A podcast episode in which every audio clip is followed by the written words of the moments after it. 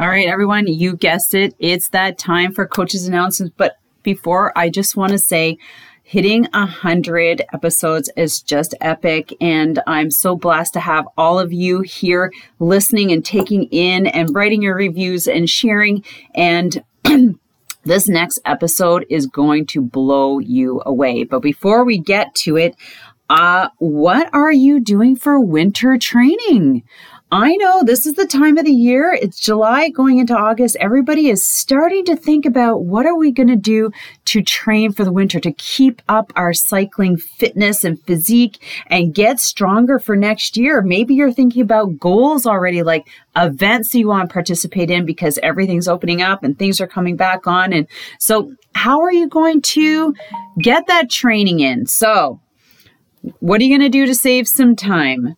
Learn faster and get in some practice. So this is where I want you to take a really close look to at my cycling skills 4 week online workshop. It is for women. Um, but you know i always take in dudes too.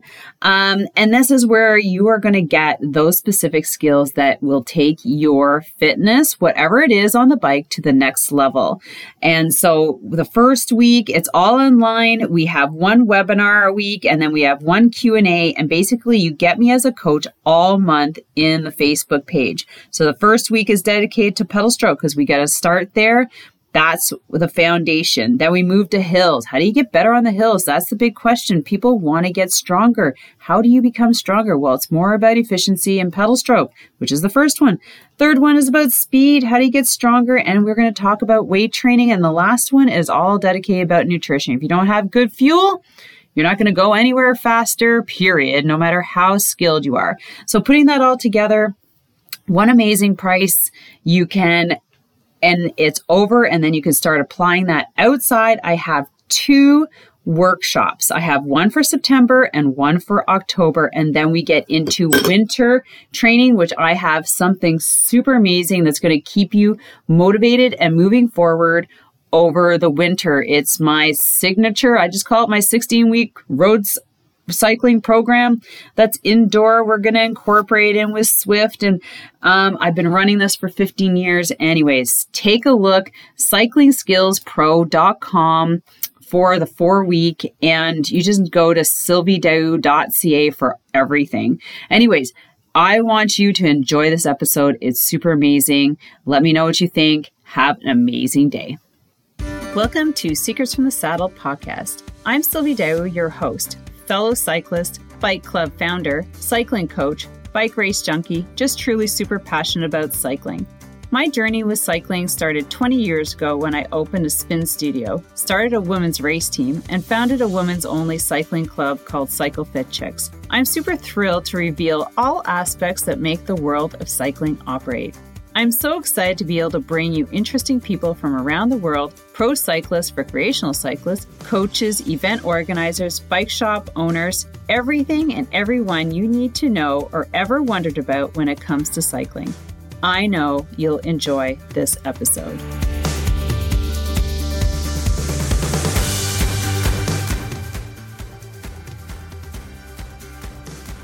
All right, thank you everyone for coming out for another episode of Secrets from the Saddle All Things Cycling podcast with your host, Sylvie Dow. And we have an extraordinary young lady here with us who is local to Ottawa. So she doesn't live very far from me. Lucy Hempstead, she is on her way to her Olympic dreams for 2024 is probably what you're looking at because well, this summer, but she has a really, and it, we're not only going to talk about Olympics. Olympics is great, but she's got a lot of other amazing things to share with us. Um, and I'm just so excited to have her here. Not only is she um, she's uh, racing for a pro team right now, but she uh, went and trained for to break the world records one out no sorry 24 hour I right. wish it was one hour. yeah, I wish it was how, fast you can go one hour. That'd be awesome. God. So 24 hour ride. Uh, she's going to talk about it. Um, I have links in the in uh, the um, in the course notes where you can go and read more about her. But Lucy, we're so excited to have you here. I'm super excited to be here. I can't wait. It's been a long time coming. Yeah, I know. We've been trying to get, get nail each other. I've been trying to nail her down for a while, and we're just I'm really great gra- grateful to have her here now. So I always love to start um, start out the podcast uh, episode with our guests and asking like their story about how they got into cycling. So can you go yeah. all the way back to it's I don't have to go oh. very far back for when I, I started cycling because like I grew up doing soccer and mostly cross country and everything. Like even back in like elementary school, I would run and all of that. That's how I kind of found my footing in athletics and how I started making friends and everything was way back in grade two. I just like ran and played soccer and really got into that. And from soccer and everything, I found out that I was like a little faster than most people my age. So as I grew up, I started taking track and field a lot more seriously. And yeah, I'd like compete and train like a proper amount of hours, like up until high school and university. I'd be training like 20 to 25 hours a week of just running and weightlifting and all that stuff. Yeah, for track and field. Which, what uh what events did you do? I like growing up in elementary school and stuff, I'd like dabble all through like cross country distances to even just like the 100 and 200 because mm-hmm. at that age I feel like you can't really specialize that early. It's like putting all your eggs in one basket and being like, well, this is the way I'm gonna go from age 12. Well, they usually like, put you in like, okay, how many events are you good at? And you're like, oh, yeah. Just... like if there's no limit, you may as well just do them all and see which one yeah, that's right. you snag, you know. But I, as I started to get older and like things got a little more technical because like the age in which you peak in track is like a lot younger than in cycling, I think. Oh. Because I started to like finite all my choices and everything in high school when I decided I wanted to be like a 400 meter hurdler because that was like kind of middle distance. I did hurdles, 400 yeah. meters. 400 meters and hurdles together. It's like, oh. oh, okay, okay. I was like, I'm like 400 meter hurdles. So 400 and you yeah. did the hurdles. Oh no, 400 meter hurdles like together. Like it's 400 meters, but there's like hurdles every 50 meters. Yeah. It I sounds like it's real, but it is. Is that, is that new? It's, it's probably. I, I can imagine it'd be a little more recent. I did 200 like, and 100, and that's those are brutal.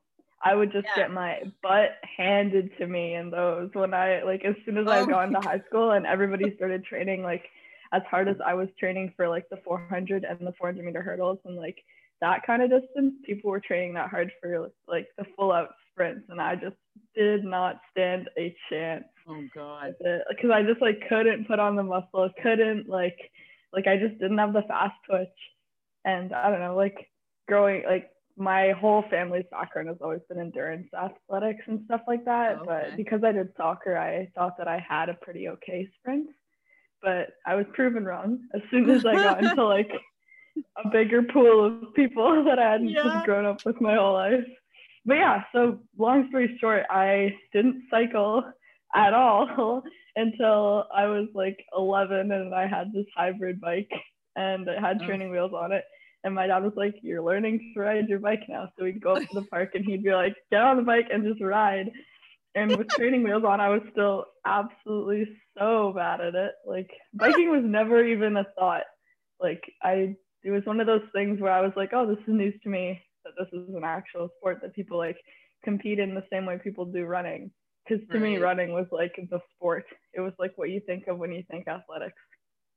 And it had become like my dream to be in the Olympics for that. And like I had Instagram handles growing up when I was 14 of like Lucy's Olympic dream. And it was just like full on. And I've said this in a couple other interviews and stuff, but it's kind of embarrassing. But I remember being just so gutted when I found out that you couldn't actually get the Olympic rings like tattooed on you until you've actually oh, gone. Oh, who told you that? was like the tattoo artist? Like, like, no, it's like it's like adults and friends around me. But I was like, oh, because I just loved like I love the Olympics and like right everything about it, like everything about it. I just like stay home from school to watch it. I was obsessed with it.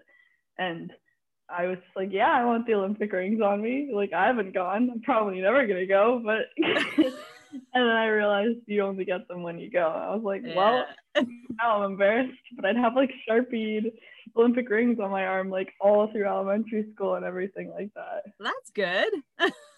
but yeah, so doing track, I'm getting like off track here, but growing up doing track, that kind of, um, like something that's really prevalent in like teenagers, like mostly girl teenagers growing up in track and field environments, is there's like an underlying kind of elephant in the room of eating disorders and just like needing to look a certain way, to run a certain way. And really? like th- there's like a little, like a, you feel like there's kind of like a body that you're supposed to fit in in order to be part of like some certain community. Like distance runners, middle distance runners look a certain way, and to be that good, you need to look that way. And I really just like spiraled down that. And Did, some um, coaches that I had weren't like the best about that. They kind of like encouraged that behavior. I was gonna ask, where did it come from? Like, did it come from like your teammates, or was it in, like you said, was it encouraged? I mean, because you're not very old, and that's not very long ago. No, no, it's still like very recent, and yeah, I definitely still like deal with those like intrusive thoughts like yeah. to this day. But I didn't. I trained with mostly guys growing up, like in track and everything, because there weren't a lot mm-hmm. of girls in my club because I trained outside of school as well, like in a club. Did you train at Terry Fox? Uh, I went there a lot, yeah. But we also yeah, had like our own little gym. I, I trained with a club, yeah, but we had our own like gym and like these like self powered treadmills and stuff. So we'd go back and forth between the facilities and everything. But yeah, just like social media and like seeing all the like actual pros and how they looked and just like what you think that they do to mm-hmm. train and like how you think they eat and like how you think they restrict. And it just like it turned into like wanting to eat healthy to restricting foods to restricting all foods to like oh. spiraling into an eating disorder.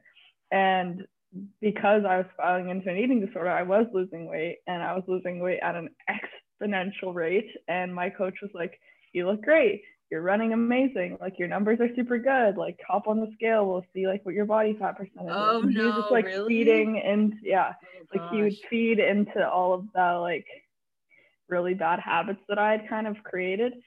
And like I'm a creature of habit. So I was just like running that routine that was like hurting me like into right. the ground and I, it was being like positively reinforced and yeah. like as a product of that i like had really really bad bone density and yeah mm-hmm. like so i developed an eating disorder and like really bad like i was i had like the potential to have like osteoporosis and i had to go get bone density scans and all that kind of stuff. This and like is the thing where they stuff inject, for kids. Yeah. Your age. Yeah, I was how like, did you figure? This was 2019. Sorry, I don't figure it out. So. Well, how did you figure? Did you go for bone density testing, or how did you? So like figure out to go for everybody. That? Everybody started noticing like you don't look so good. Like you oh. look a lot different, and when I didn't do well at meets, it was like this is all for nothing. Like right now, I'm waking up, I'm like half of the person I used to be, and it feels like the only thing that I'm supposed to do when I wake up is like think about training, train, or race. And that's like all I'm capable of doing too, because like I'm exhausted. Like my cortisol is up here, and all of my other things are down. Like like reproductive system's gone, immune system's gone, being able to feel warm without like eight layers on gone. Like, are you talking right now? Like, you know. okay. I know I know it's cold outside because I'm just like I No, no, no. This was this is like this back is when I was okay, like in yeah. the midst of like the worst eating disorder of my life. Right. And then like all of that was happening and I was like, well, like I still feel like I look okay and my numbers when I'm racing are good. So there's no issues here. And my coach isn't telling me there's issues. And it wasn't until I started feeling like really horrible pains in my feet where I was like, maybe oh. something is wrong. So I went and I like got them looked at at the Carleton Ice House, like at the um like the physio yeah. there. Yeah. And I like was like, yeah, like my foot's really hurting me whenever I put weight on it. Like it's getting kind of swollen. She was like, you need to get this x-rayed. For for sure you do. This might be stress fractures. And I was like, oh. Uh-oh. So I get them checked out and eventually find out that I had a stress fracture in my right navicular and then four different stress fractures in my metatarsals in both my feet and mm. also a stress like two stress fractures like forming in my pelvis so i had like almost 10 stress fractures and one like really bad one in my navicular which is the one that like ultimately led me to getting checked out right where's yeah, okay like, where's, the, where's that bone is that in the top of your uh, foot? it's like you know like the big pad under your big toe yeah like the ball of your foot that's like oh. below your big toe right. that bone so it's kind of okay. like feels like the big ball bone behind your big toe. Yes. And then the, the navicular, the metatarsals are all like the little toe bones. Ooh. But the navicular is like the bigger one mm-hmm. on like the far inside. But yeah, weird. There's a lot of foot bones, but I had like fractures in so many of them in both my feet and then also my pelvis, which was not good and I ended up having to train in an air cast. And I was like, how am I going to keep up all of this intensity while I have all these stress fractures? So I like was going to a liquid gym, which is like where you run on yeah. treadmills underwater yeah. and like bike underwater and do all that mm-hmm. stuff. And the only way that I, me and my coach could kind of like figure out how to get me to do the same intensity and like work as hard as I would be running was to do intervals on like a like a stationary bike. Oh. And like go to spin classes at Movati and stuff like that. So those were the only ways that I could like actually feel like I was getting the intensity that I'm used to. Right. So that's like how I started training on a bike was kind of like being forced into it.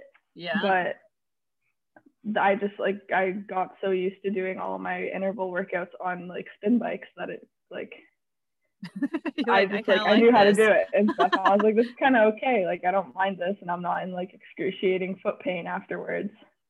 And then like they kind of went on like that for a bit. Like my stress fracture started healing. I had had a lot of like work to do with the eating disorder and like going to therapy and like trying to just like push those thoughts aside. And I still deal with that a lot, but I went to a lot of therapy and like have been in and out of a lot of like people helping me and like nutritionists mm-hmm. and dietitians and just like all that kind of stuff. And it's a really long journey and by no means is it over, but I have like a way better. how old were you when all this started? It's like 2019. So like you're what? 2018. Like, I was like 17. 17. Okay. Like late 17 and then all of 18 was like this whole this whole thing. Right. So when you just when you when you went to the x-rays and you found out all these stress fractures and then found out about your bone density is that when you kind of fired your coach no just kidding I mean, essentially, I like fired myself from the sport mentally. I was like, I yeah, am checking right. out. Like, why am I waking up every day, dreading workouts, dreading all of this stuff? Right. I feel like if I don't win races, I feel useless because it's like, well, mm. I've put myself in this hole, and like I'm not even doing well and I hate being here. And I was just like, it felt like it was my job because, like, I, I, told you, like, at that point, like, my whole life I had been running. So I felt right. like I was totally just defined by running. Like, the only thing that I was right. in this world was a runner. And that's right. how I made friends. That's how everybody knew me. That's like how I had, it's like, that's who I was to everybody and to myself. And I was like, I am just a runner. And if I can't run, what am I? Mm-hmm. So I was so scared to leave running.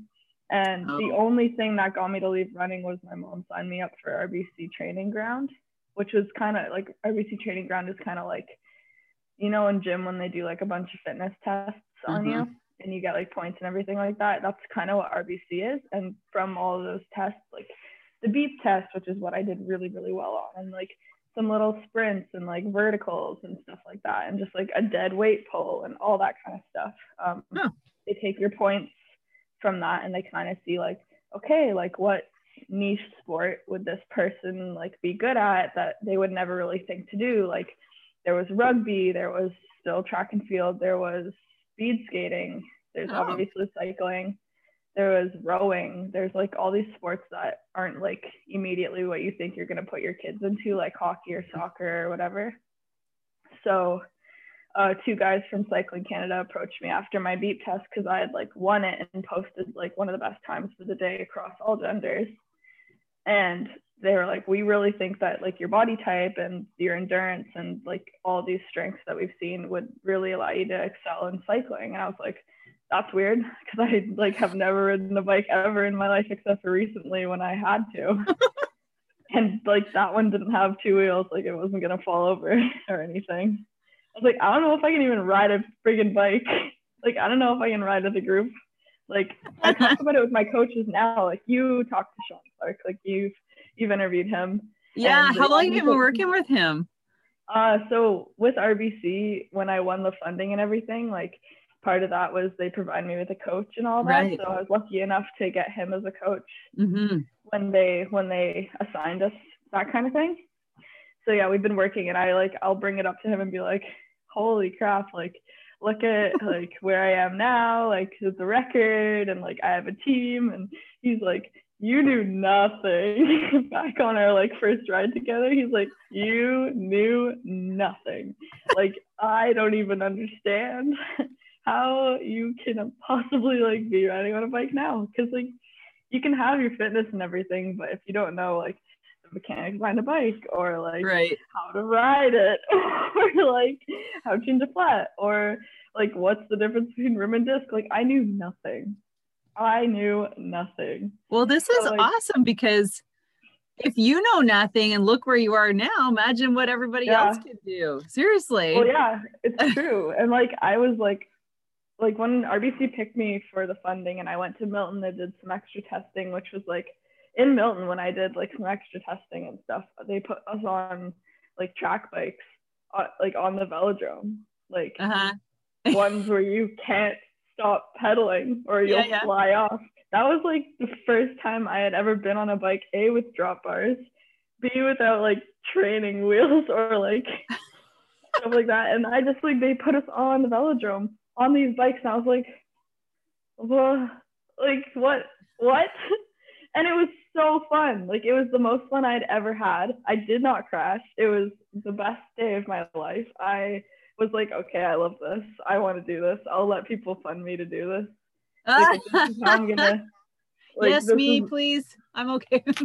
like this was it was so fun it was just i was on a buzz from it for like weeks after i was just so in it and i was like okay i need to now know everything about this sport like i need to yeah. just fully throw myself in it so i got a job at my local bike shop the cyclery which Oh like, gosh, you're a cyclery girl too. Jeez. yeah so yeah you talked to ariane too eh so uh, Ariane, Jenny, like I'm like, Yeah. what? It's like, I mean, it's been a massive hub for a lot Yeah. of elite style women. Like Jenny was Hmm. just a. I remember when I was racing and I was coaching, and I heard of Jenny, and then I heard. I, the first time I've heard of her was when she started working with the OBC, and then the OBC Yeah. she went to cyclery, and uh, and then I'd see her coaching. And I was like, oh my gosh, look at this girl! Like I was just, I when I interviewed her, I'm like, I was always in awe of you every time I saw you. Yeah, That's so it's weird though. It's like such a small world because Sean worked there, Mike Woods Yeah. worked there. Like Vince is Well, great. He's been I, super uh, supportive and like super patient with like me starting working there and everything. And like literally, like I remember one of my coworkers was I was like, okay, teach me bikes. Like just give me a crash course on bikes, Okay. quick so I can like Crash be productive. You're like, and she like yeah she i remember her trying to explain to me the difference between shimano and SRAM and like the difference between like 105 Ultegra and Dura-Ace and i was like like Uh, what are you talking about right now? This is like, a crash course, Lucy. Come on. i was so lost. I was so lost. But now i can like confidently sell a bike and like do work on my own bike and like compare different parts and different like I like I know what I'm talking about now. And it's been like a year That's awesome. Because I've just like I've prioritized like throwing myself into the sport like full in because mm-hmm. I want to like feel like I deserve to be here and feel like I I earned everything that comes to me and I want to feel like established and everything. I don't want to just have this all kind of fall into my lap and not know what to do with it.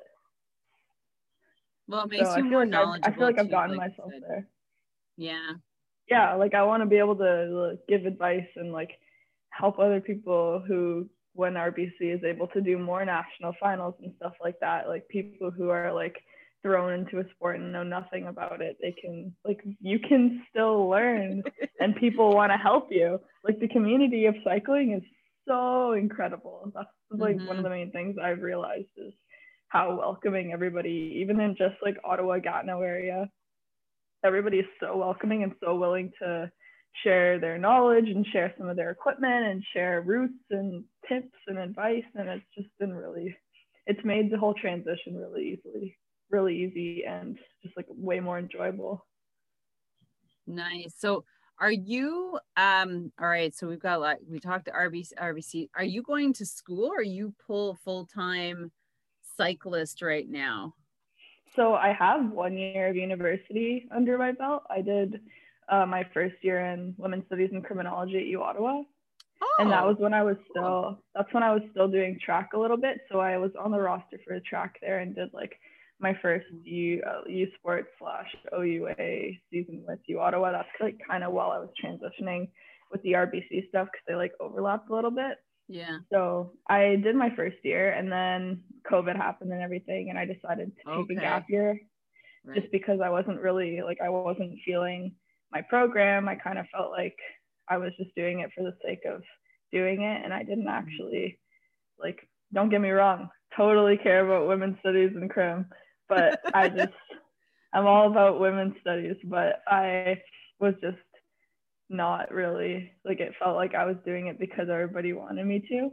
Mm. So I took a step back from that and kind of worked and just like put got my foot more in the door with cycling and prioritized those things because it seemed like the right thing to do when I couldn't really even go into school to be there. Right. Yeah. Um so I did that, and recently I just got accepted into a two-year online program at Algonquin now that I'm going to start in oh. September. So I will be going back to school. It's a two-year program online for fitness promotion. Oh, so, cool. Yeah, so I figured that'll be super cool. I kind of have like a little bit of an idea of where I want to take that mm-hmm. eventually, kind of maybe down a more like business route or something like that. Oh gosh. But yeah, um, that's kind of what I'll be doing in September because that way I can do it remotely too. Yeah. If there's, if slash hopefully when there's racing. you Get to go to the states so, and race.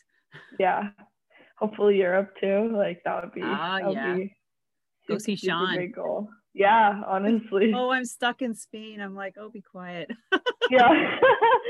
sucks to be you, right, Sean? Yeah. Sucks to be you. Yeah. I'm jealous. So, all right. So you're going to be going back to school. That's cool. I always big promoter of of education. Um, yeah, and like like female cyclists are like in no way, shape, or form paid enough where like you can just be a cyclist. It sucks, but like I've like yeah, done a lot of realizing. Hopefully lately, that like, will change. I, yeah, in your like, next decade. yeah, that would be ideal. But like recently, I've like discovered I need to have like education slash like a backup plan to kind of have like my own other career and like that kind of thing. Mm-hmm. The side hustle. Yeah. Side hustle to keep. Because you look at like the female peloton and like everybody is like doctors or engineers and stuff like that. And it's insane. It's like you have all of these like incredibly talented men who are just full on cyclists and that is their job and they're everything and like that's all they do. And then you look at the women's world tour and it's like they're also badass, amazing cyclists that are like doing incredibly well in races and everything. And they're also doctors and they're also oh, engineers and they're also yeah. scientists and moms and like single yeah. moms and like it's just like wow. Uh-huh. I know it is wow. I better start doing more than just working at a bike shop. So yeah. Well, I think that's a good place to start, but you are definitely yeah. right. Like keeping the education mm-hmm. on like going as you go is pretty important because you don't know when that train's going to end, right? Yeah, exactly. It, it, could be a freak accident or something. I, I hate saying yeah. things like that, but you have to be thinking about what yeah, if. like you have you like it's fun to have your head in the clouds, but you have to kind of be realistic about it sometimes because like things like COVID, like yeah, that took away like a year and a half of potential. That took a year, like a, a year and a half of potential racing that I could have done, and just like mm-hmm. it didn't happen. so so let's segue for talking about COVID you gave yourself a a goal of training for this world record 24 hour how many as many kilometers as you can go in 24 hours. So the yeah. record was 680 and yeah. you crushed it only by 200 kilometers. Like, wow. That entire yeah 812 kilometers is no joke even on Zwift like, yeah. So talk about this. Like, how did you, uh, is that so? How long did you train for this? And so you know, I didn't act, like because I was doing so much base. Like right. the way I was training was like a lot of base. Like mm-hmm. I try to do like 20 or so hours and stuff like every Even week, though, like right? on the bike, yeah. like with weights and running and biking and everything. Like it ends up being like usually at least 20 hours yeah. total.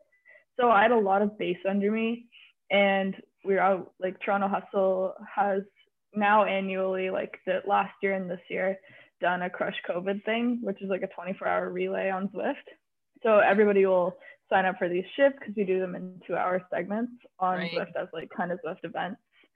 So you can sign up and then you'll do two hours. You can sign up and do four hours. And like the way our team would do it is kind of like a relay kind of thing. So uh-huh. like two people would do one of the two hours or they'd do like four hours back to back and just like as long as you have two shifts during the whole 24 hours like yeah. you participated that's great. Like raise money. It was a big focus on the charity and everything especially this year with it being for the the mental health um the mg the yeah the mental health foundation and everything for michael garron hospital.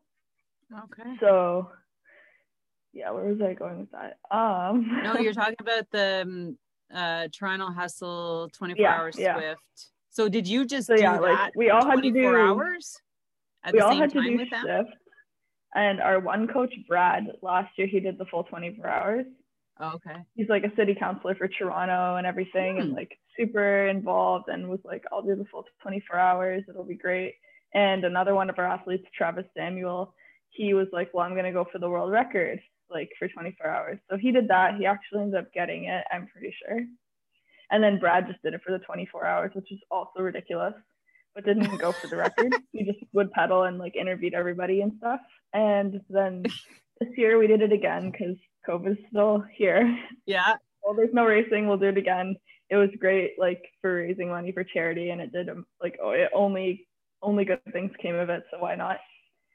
So we all did it again, and I was like, what if I went for the 24 hour record? Like when I do things, I love to just like fully do them. Like I love mm-hmm. to do them all out. And to me, it was like, like I was like, well, why wouldn't I do 24 hours? Like I think I can do that because a little more context. Last year, last September, with my team Toronto Hustle, the way that I get I guest rode for them to kind of get onto the team was we did a ride from Toronto to Ottawa called oh. Capital to Capital which was it ended up being like 435k. We did it in 13 and almost 14 hours.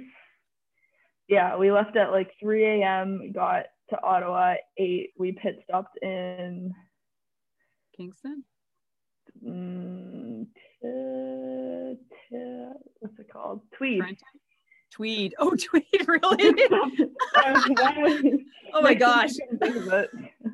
That's like yeah. the smallest town ever. oh yeah, they have a subway though. There's... They have a subway. And we well, were we we hit up that subway. There's like a picture of me eating like the saddest little gluten-free sub under a tree, and I just oh. looked so so cracked because we're like 230k in. I am like 100 k's over the longest ride I had ever done because like my longest ride up until that point, Sylvie, I was like I threw myself into this when my longest ride up to that point was the Uber pretzel route on Zwift. Oh God. like up until that point, my longest ride was like five hours of like totally like inflated Zwift algorithm like speed. Like you know how when you like go on Zwift and you push like zone two and it's like you're going 38 kilometers an hour. yeah. Because it's flat and there's no wind. Yeah. So I did the Uber pretzel on Zwift, which is like 150 something K or whatever. And that was my longest ride. And I was like, well, I can do this capital to capital thing. Yeah, that's right. so I went and did that in like 230K. And I was like, this is not Zwift. And this is double my this longest ride. And I feel my ass hurts. less than excellence right now. Yeah. But like I was, I was like I was doing great. We were all averaging. How like, many of you? Because there was like there was like 10 of us. Okay, that's a good like size a, group to bunch. rotate through. Yeah, and like I was learning everybody's names and like getting to know everyone, so I had lots to talk about, and it like it was like as as fast as like 14 hours in the saddle can fly by, it did feel like it flew by. Mm-hmm. And it was really, it was super fun. Like it made me realize that like I love that kind of thing, like super long, sorry, super long like endurance kind of riding and all that like just like weird projects where you like go and do things for an entire day seemed we did one like that really over Zwift. like i think it was um it was a century it was like the the pretzel or something i can't mm-hmm. remember what it was anyways there was like 12 of us on Zwift mm-hmm. and on facebook uh chat messenger yeah facebook chat so we're all there and it, it's like seven and a half hours. We had three 15 minute stops. Yeah. And I'm like, that was the longest I'd been on my on the trainer. Like I think I did like an hour and a half, two hours was like the longest ride. I'm like, yeah, because why would you be on the trainer for longer than that? I know, seriously. I've I've done centuries before, so I I know I'm capable yeah. of going that far. But like you said, on a on a trainer is a different story by yourself. Yeah. Well, and we weren't like, by yourself. It's like the most uncomfortable you'll ever be on your bike. Yeah, exactly. There's no way for it not to hurt. yeah, but we did it. So you guys made it to Ottawa, and yeah. then you decide to do the twenty the uh, 24 hour record. Yeah, so like I got on the team because I had done that guest ride and everything, and they're like, okay, oh. like she's willing to like she's willing to like be a part of this team and she wants to guest ride and she kept up and she can ride in a group and all that stuff and like I had made the connections and got along with the team. So because there's no racing, that was like how I guest rode, which was yeah, yeah. a pretty unique way to guest ride. like one yeah. hell of a guest ride. Fun. But it went super well. So like as a result, I got on the team and then I was like, like that same mentality that I had where I was like, yeah, I'll do this capital capital thing with zero experience. I was like, why won't I be able to ride 24 hours? Like I can stay awake for 24 hours, so I can ride for 24 hours. so yeah, like more than half. So I was like, well, we had gotten no sleep that night too because we stayed up watching the Raptors lose. So I was like, well, I did all of that in like 24 hours basically. So I was fully convinced that I could do this for some reason. I was like, why wouldn't I be able to do this? Like, I wasn't even thinking about the record yet. I was just like, I think I can do this. And it like, it wasn't until one of our, one of my teammates in the chat was like, what's the girls' world record? And I was like, I don't know. Should I go oh. for it? So we looked it up and like, we contacted Guinness and we filled out the whole like legit application process and like got that all approved and like sent a bunch of paperwork in and paid and blah blah blah. Like we got it all like super verified, so it's all legit and everything. And uh-huh. they told us that the previous record um, was a girl in I think Saudi Arabia. She's a cyclist in Saudi Arabia who's oh, also wow. like been a runner before. Um, but it was 680k. That was the previous record, and I was like, I did like the math and everything, and I was like, if I roll at 30 kilometers an hour for 24 hours, I will get at least 700K. Yeah. And, and well, you did almost 513 hours. So Mhm. what's another 20? Yeah. Exactly. I was like, Yeah, you're like, "Ah." and so I was like, I can do this. I just have to sit on my bike and stay in a draft and do 30 kilometers an hour. So we like organized it so like we made like a big group chat and like made like a Google sheet about who would ride when. So I'd always have people to ride with and like always have Oh, a wheel. cool. Okay.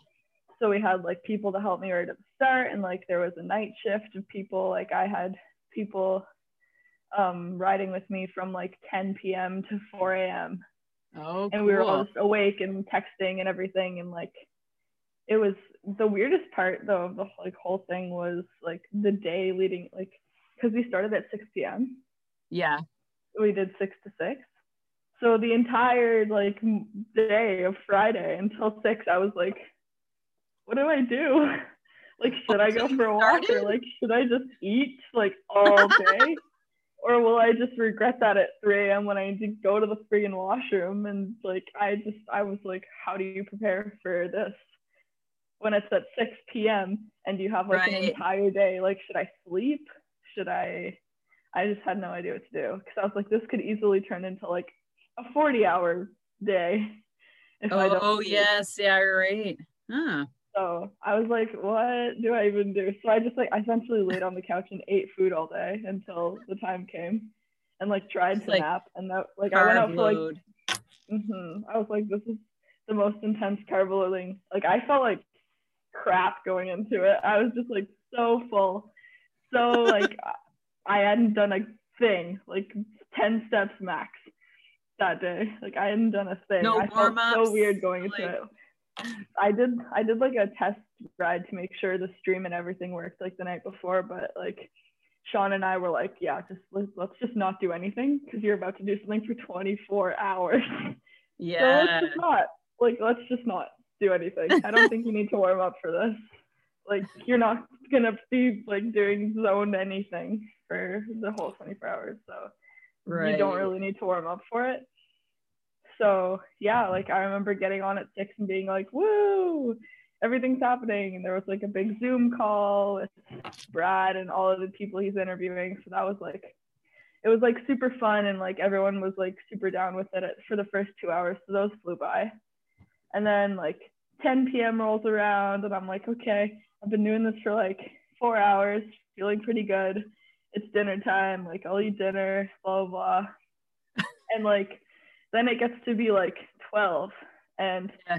most of the people who started like went to bed and that's when everybody who was going to ride with me during the night like started getting on Zwift and we were like okay let's settle in like we have a long night ahead of us and everyone was telling me that the night shift was going to be the worst part and that was going to be the hardest part and that's when you're going to feel your darkest.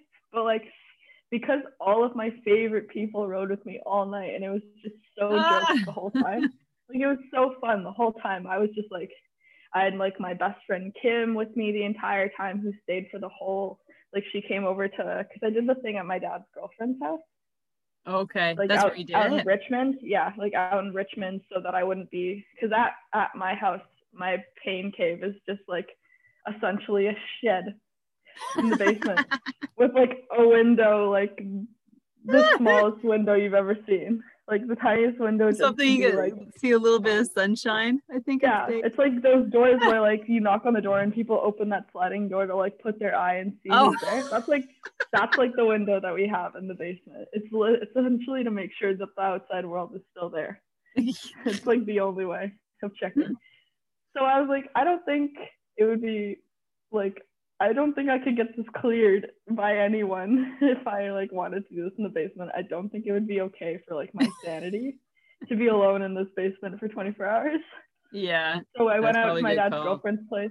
Yeah, and we we like set it all up in the living room where there's like a gazillion windows and like art and like flowers and like a kitchen and people and like room for people and like just yeah, it was a much better situation. I'm really glad we did that. So like I had my dad and his girlfriend and her kids and my best friend Kim there the whole time with me, like kind of Yeah. as witnesses and as like just like comfort and support, Uh-huh. someone to talk to. Feeding you. Yeah, literally.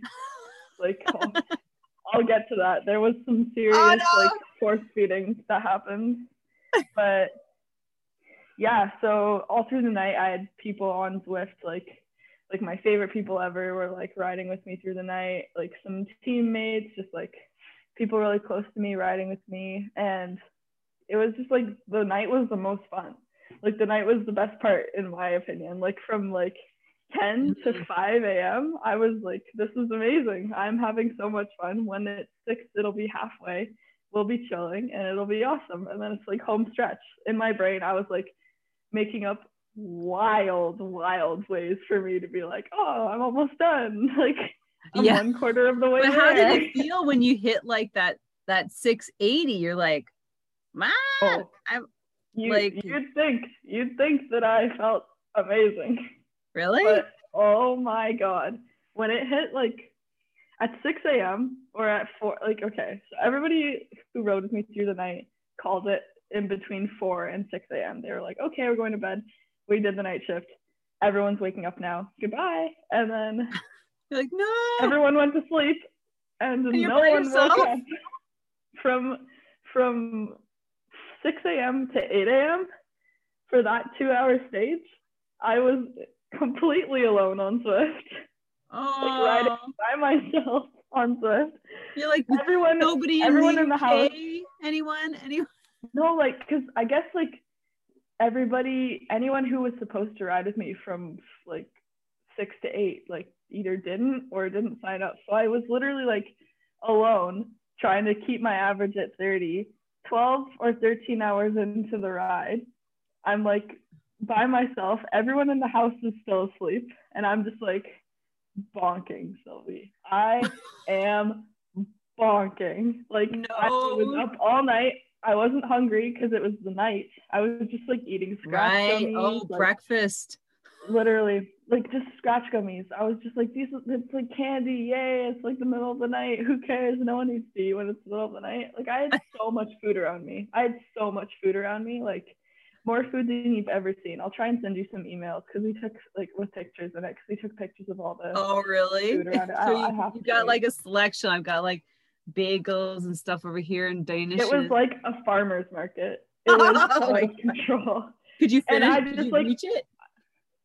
I just opted for all of the like all the Skratch gummies in the world. So then oh by 6 a.m. I'm just like bonking, like nauseous, don't want to eat. I'm like there's I had to film the whole thing. Like I had to live stream the whole thing kind of as like a proxy. So yeah. there's like there is the full footage on my Facebook page of the whole live stream. If you oh my god, to, like, all 24 hours? Yeah, split wow. up into like eight hour segments because like we have to have it. Like we didn't have a proxy right. there and we had proof of like the fact that I was the one that did all of it. Yeah. So if you go on my Facebook page and look at the clip that would be like when it was 6 a.m. to 8 a.m., all that you can see is me like hoisting myself up on my saddle in tears, like just crying, like sobbing, and like pushing myself off my saddle because I'm in so much pain. And I'm just like, it's just like a good like 45 minutes to an hour of me just like sobbing sobbing and bonking and just being so alone. And that was like the worst part of the whole. And then your thing. dad wakes up. Hey. And then I, what had happened was like, I called one of my teammates slash like mentors slash like best friends in the whole world. I called Graham Rivers. He's on my team. And I was like, I don't feel so good. Like, this is the worst day of my life. I feel nauseous. I can't eat. I don't want to eat. Like, why am I doing this? I feel I don't like I don't know what's gonna happen next. I feel so bad that I'm scared about what's going to happen next. like, oh. will I just fall off of this bike? Like, you know, when you feel so broken, you're like, I don't know how I could, this could get worse, but if it does, I don't know what's what I like. I'm like, yeah. gonna have to stop. And he was like, you need to eat food. Like, you need to eat something right now, like actual food in your body. You need to do it. Oh yeah. Oh no. So I like I get my dad and he's like, whatever you want. Like, what do you want? And I was like, waffles. Like I need waffles right now.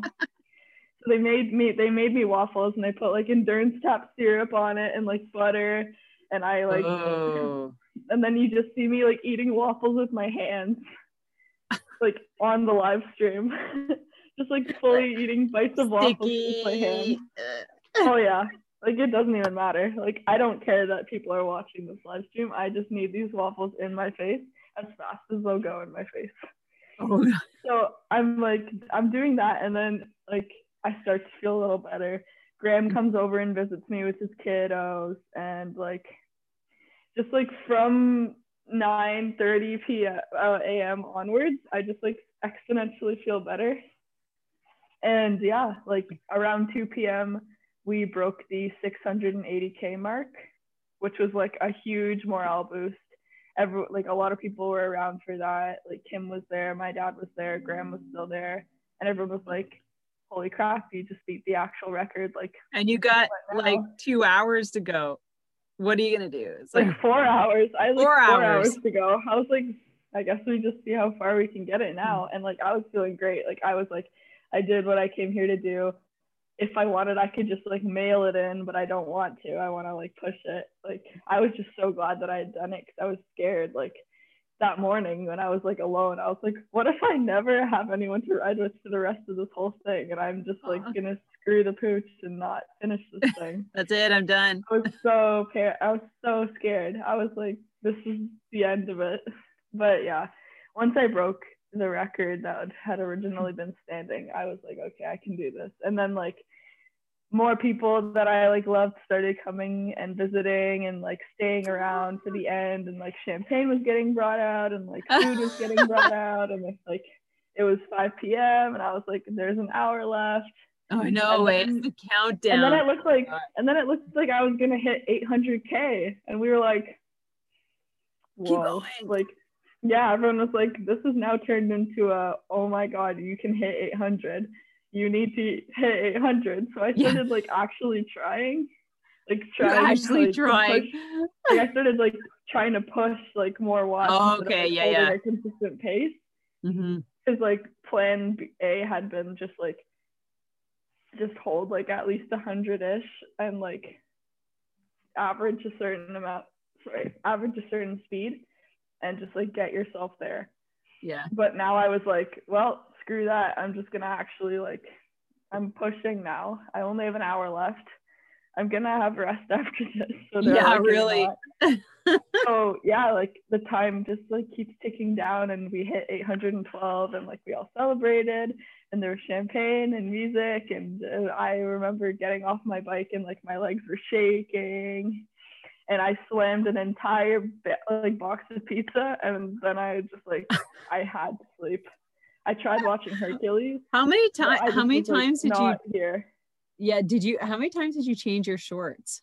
Did you? Um yeah every so every two hours i went to the washroom because that was like the break between stages. So i like you know when you're like on Zwift and yeah. you have like joined an event and it counts down like yes when you can go join it oh yeah you got like five minutes or two minutes or yeah. something and like if you like once there's like th- two minutes left it automatically joins you to the next event and like brings you to that pen and you wait there so whenever it like started counting me down to go to the pen oh okay for the next stage i'd get off go to the washroom and every two stages i'd change bibs right so every every four hours I'd change bibs.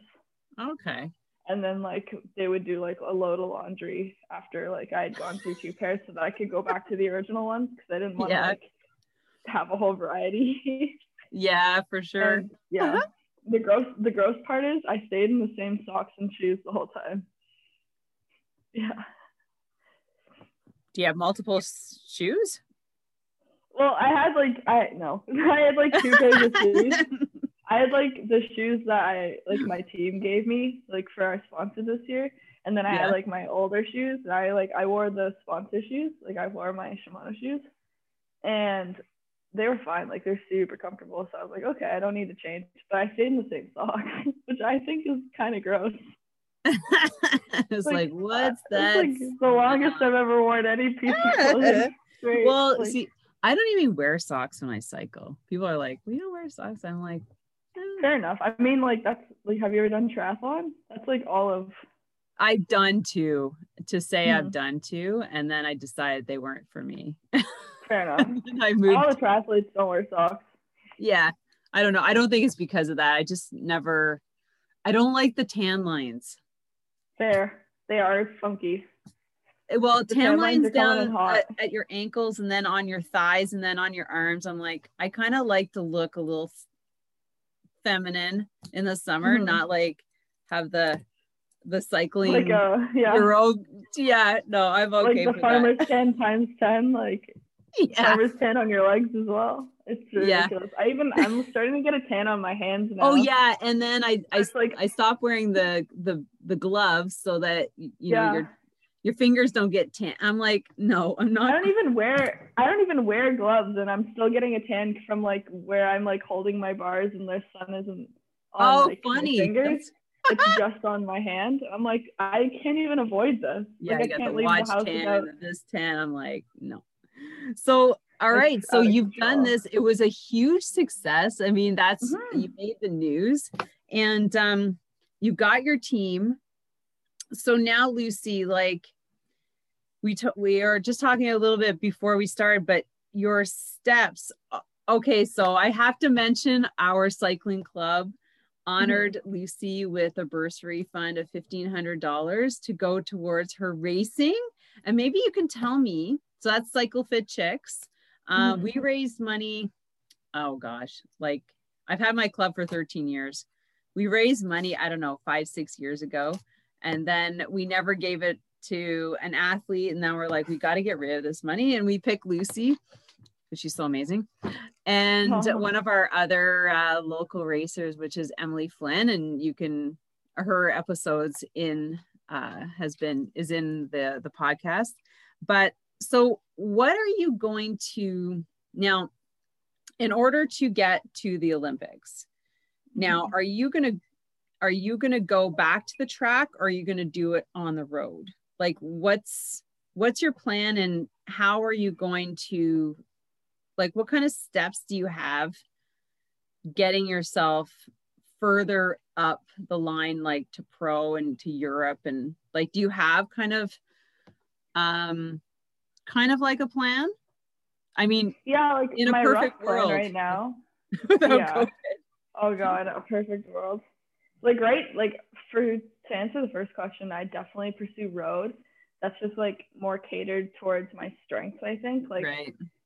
I think Like my the long strengths are like yeah, endurance, like stage racing, stuff like that, like long one day races, all that kind of Mhm. stuff. The more climbing, the better for me Hmm. and stuff like that. Like that's kind of where my strengths lie.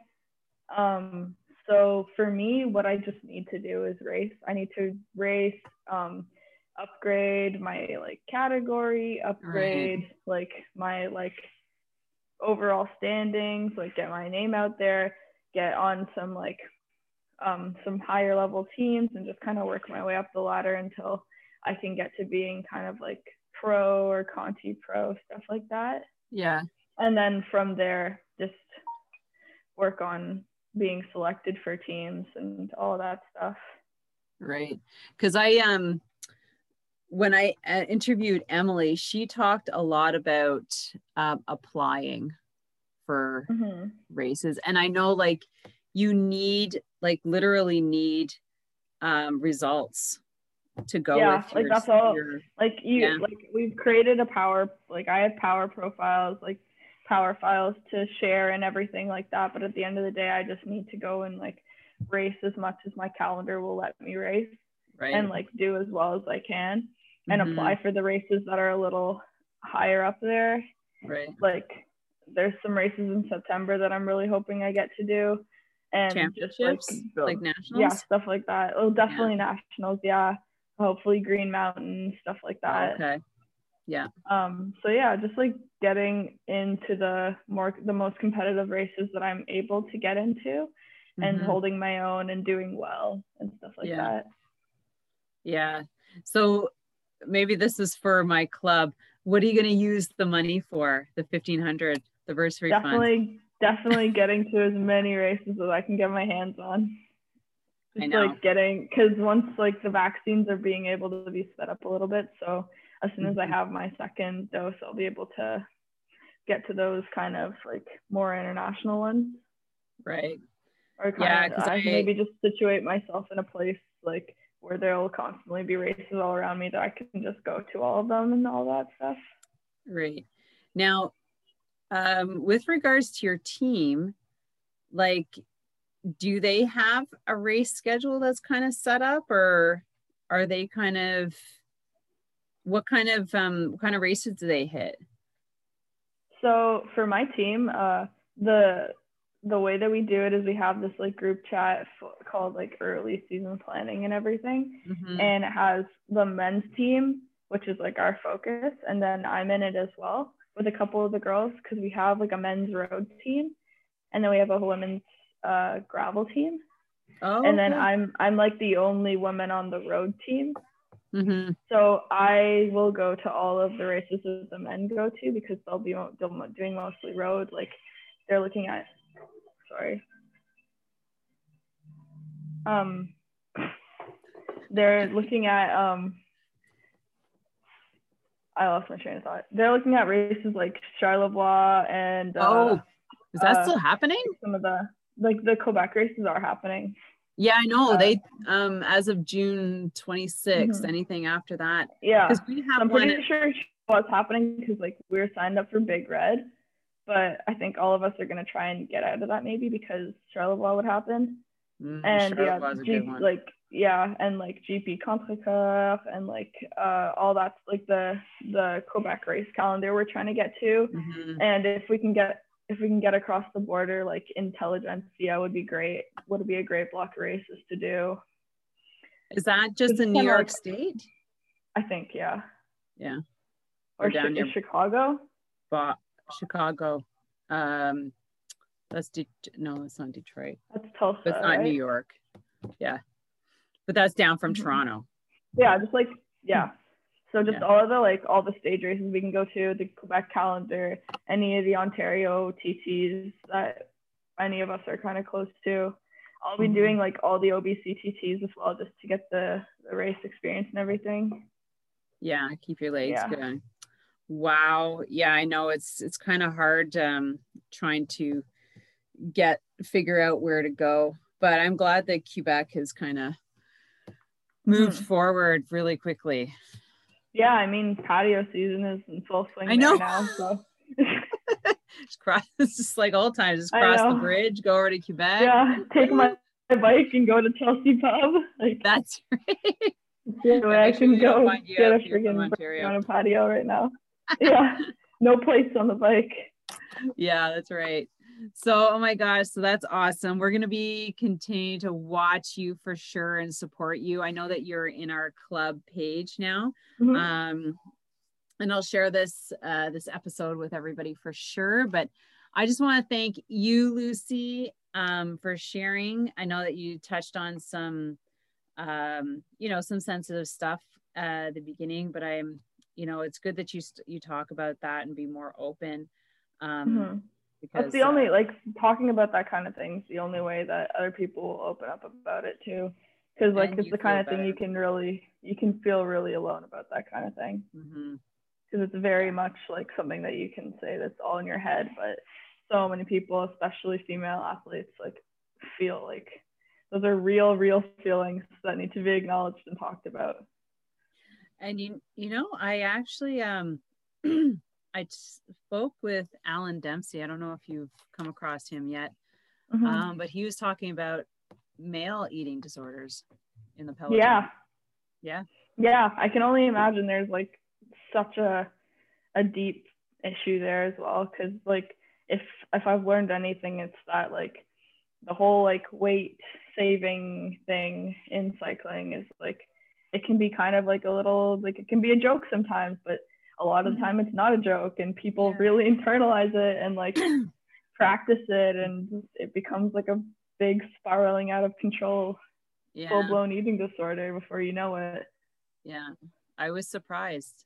I shouldn't be surprised, but I was. yeah Yeah. Yeah. Because usually you equate that stuff with women. But I'm Mhm. so grateful that you brought that forward and you can, you know, be an advocate for that. So thanks again, Lucy. And I want to thank our listeners. And don't forget to like, comment, share. And also, Lucy and I would love a, a review and five stars, right?